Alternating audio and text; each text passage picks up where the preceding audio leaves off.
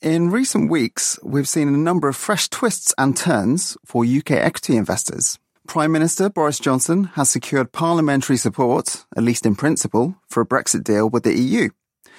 But it's not all clear just yet. While the E U has extended the departure deadline, we are now due a general election in December. Welcome to this week's Investors Chronicle Personal Finance Podcast. I'm Dave Baxter, Deputy Personal Finance Editor at Investors Chronicle. And joining me today is Darius McDermott, Managing Director at Chelsea Financial Services. Darius, welcome. Hi, Dave. Thanks for coming on. We've uh, we've seen a good rally for both sterling and some U K assets in recent weeks uh, on the back of recent news. But as I mentioned, there are still plenty of unknowns lurking out there.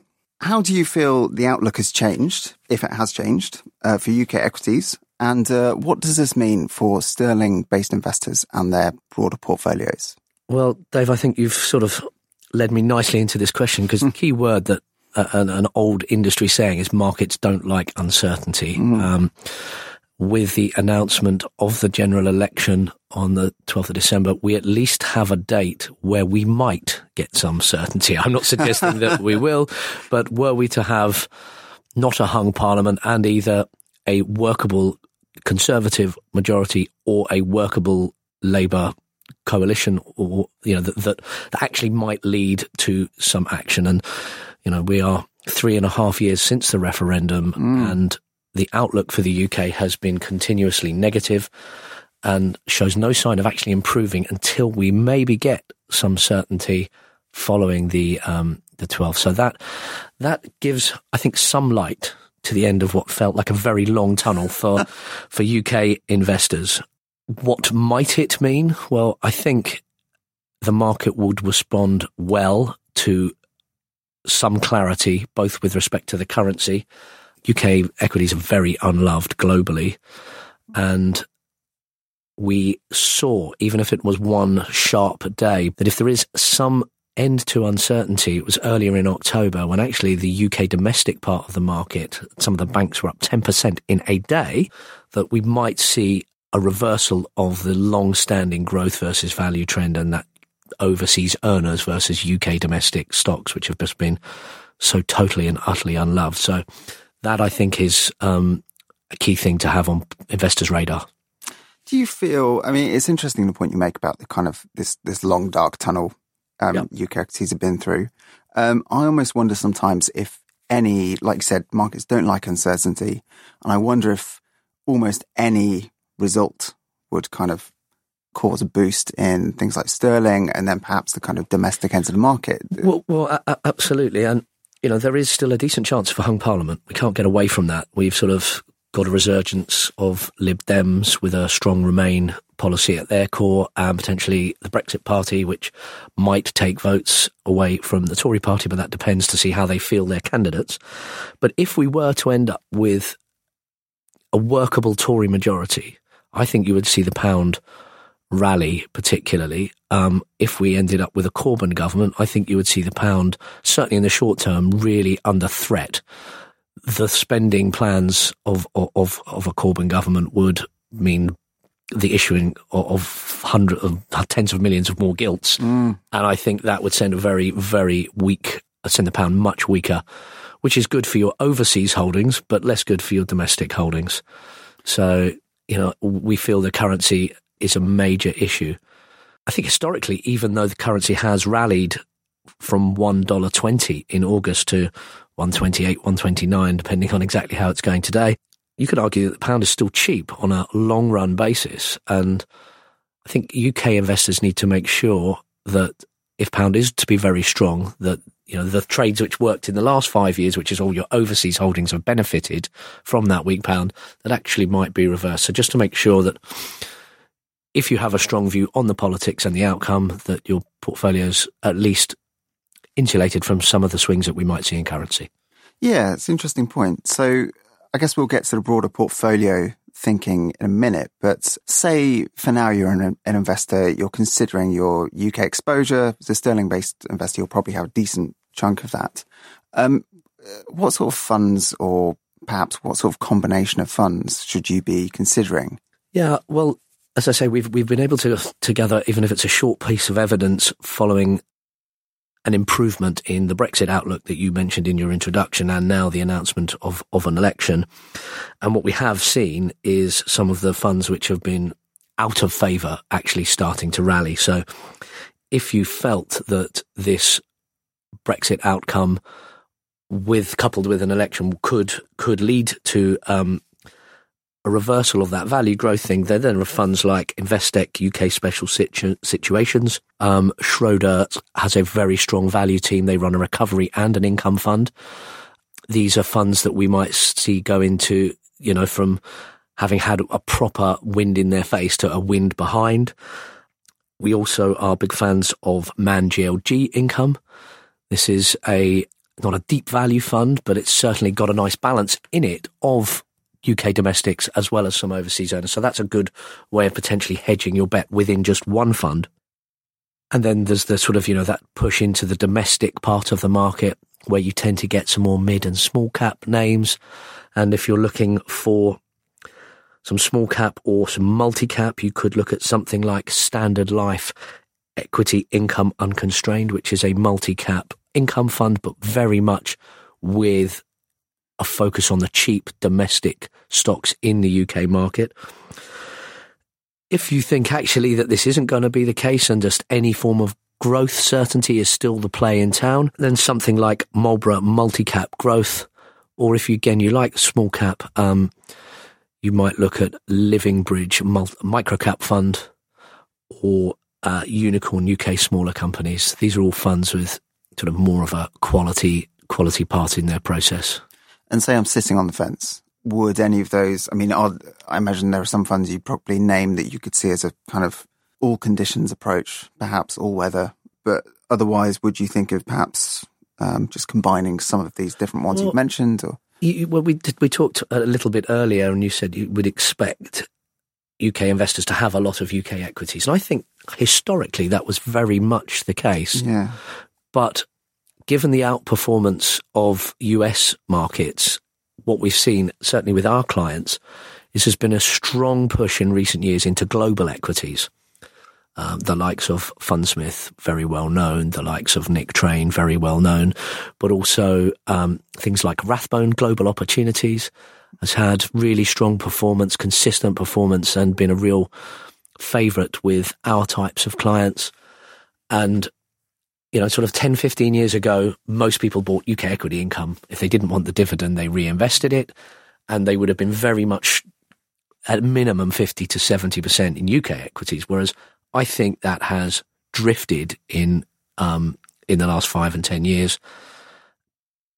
And if our currency goes up by ten percent, which is twelve cents on the dollar, that is it's sort of at around one twenty-nine, could you see it back at one forty, your overseas earnings or your overseas funds are going to go down by ten percent with nothing else moving. So if their share prices stay the same and the currency goes up ten percent, your funds are going to go down ten percent. So it's just maybe having that check and balance to make sure you are in the right position. Because what we find with investors um, is they buy the funds they like, they go up, they don't necessarily rebalance and make sure that they're in the sort of um, position that they that they might they end up in a position where the funds that have outperformed become bigger parts of their portfolio, yeah, yeah. and the ones that underperform become smaller parts. So I think in the coming weeks, and uh, there are weeks till the election, you know, um, a bit of uh, a portfolio check probably is a good ad- good ad- good advice at this time. Yeah, so good, like you say, good time to rebalance and just reconsider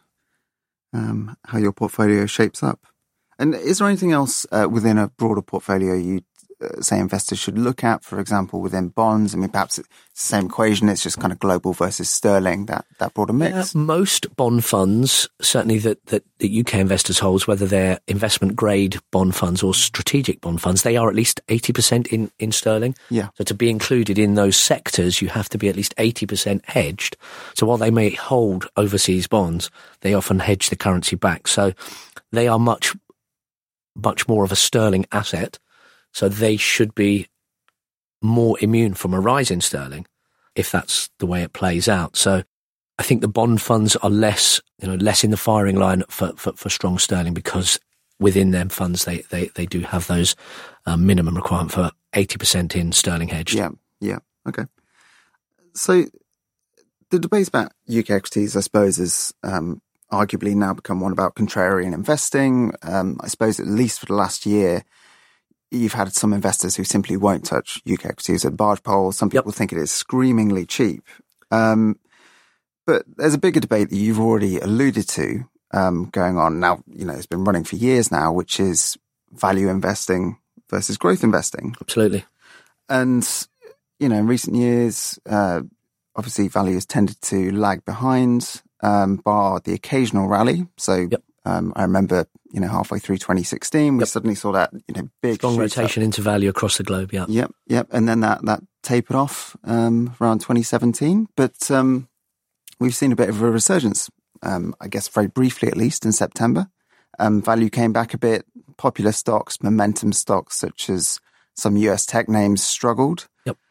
Um, what's that mean? I mean, has that kind of shifted the dial? Is now a time to be leaning into value? Well, uh, so we, we see lots of st- stats from the fund management community. And I think globally, and I've seen this for emerging market and global equities, basically ninety percent of funds held are either in core or core growth. Wow.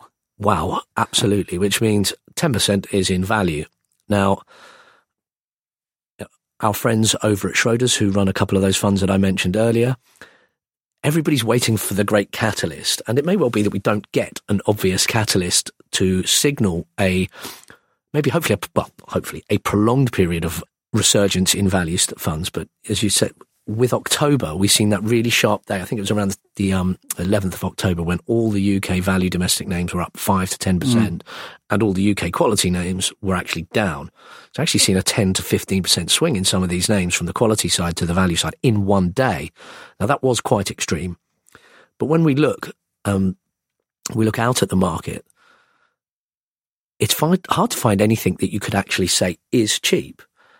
Global investors have been de- departing the U K market in their droves. You know, if you're a U S global manager based in the States, why would you, you know, the view has been, why hold U K equities? Brexit's a, a real unknown. Let's revisit it when it looks a bit more known.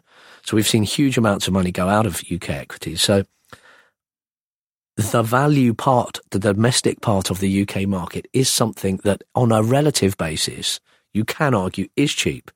Um, And certainly all those managers that, that, that maybe I referenced earlier w- w- with some of the fund selections, you know, they, I sat with Thomas Moore only a couple of weeks ago. He runs the Standard Life U K Equity Income Unconstrained and uh, an investment trust um, based on the same sort of strategy. And he just said, well, what do you want me to do? To capitulate now at exactly potentially the wrong time when, you know, we see these names as having th- the most value. So what I would suggest to investors is, if the global stats of ninety ten um, or in core growth or core versus value, I think that's probably a bit too extreme. And, you know, within the funds which we run, we are much more in a sort of sixty forty um, balance with forty percent in value.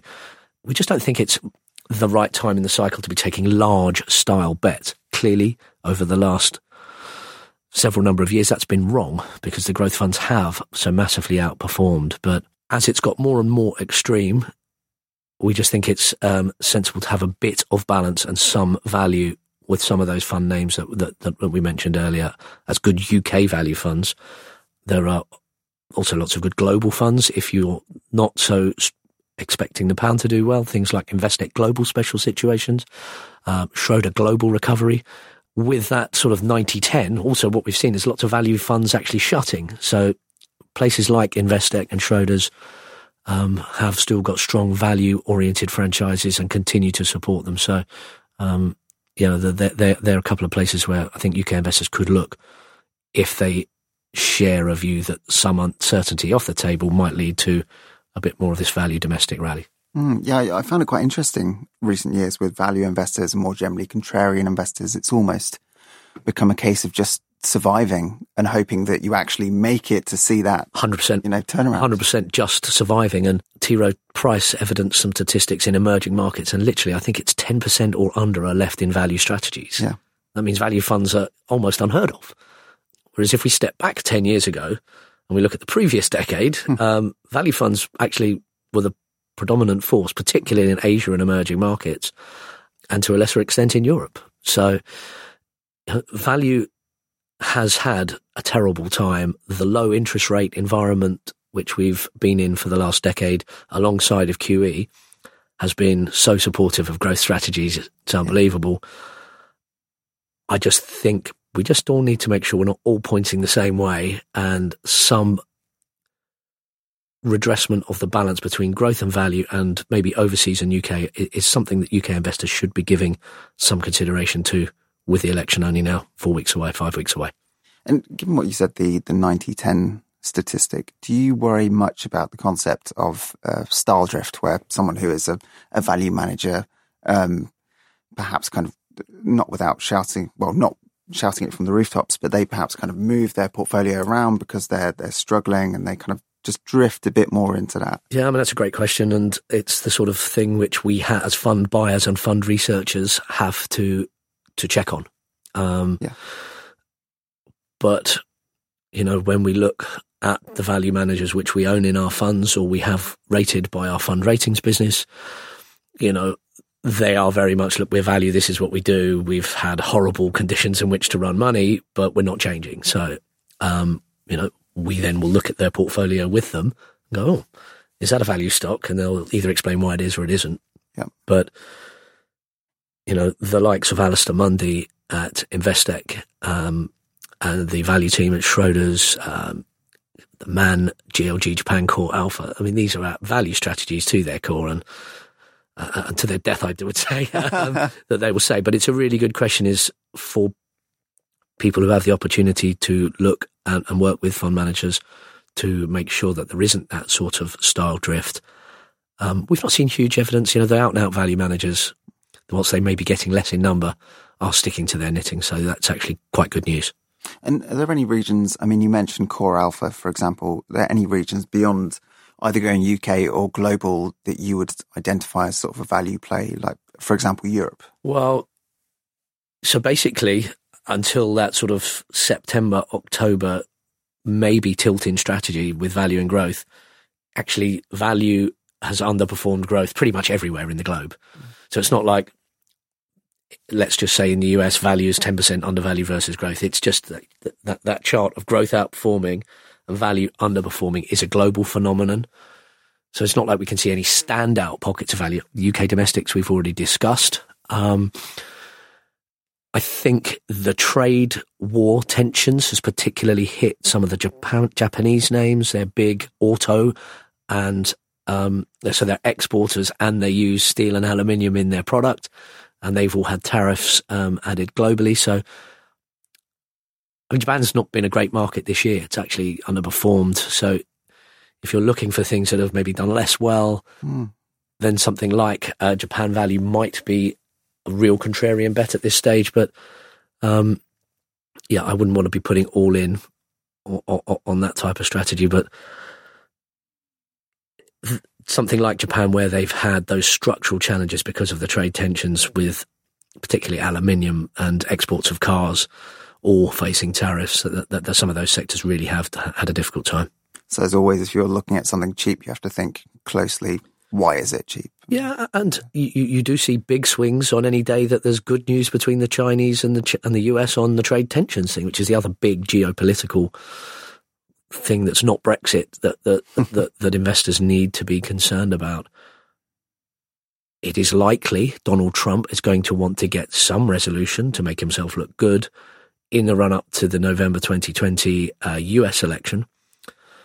But I don't think he can manipulate the Chinese maybe as easily as he thinks he can. Um, you know, they've had their political system for a lot longer than Donald Trump's been in, and they can potentially see this one out. And when we've met with managers from the region who actually work and live in, in Hong Kong and Shanghai, they think that the trade war thing is actually to stay, um, and that it's not going to be resolved. There might be some short-term headline newses where it looks like it's resolved, but this is basically a big global power struggle, and between the U S and the Chinese. And I don't think it's, certainly the managers we speak to who live in that region um, fear that this um, could be in the system for, for, for years to come. Yeah, so more a question how bad it is rather than whether it's happening. Exactly, and which parts of markets get, you know, were there to be a a lifting in the aluminium sort of, you could easily see a, a, a, a rally in Japanese autos, for instance, which um, is a sector that's been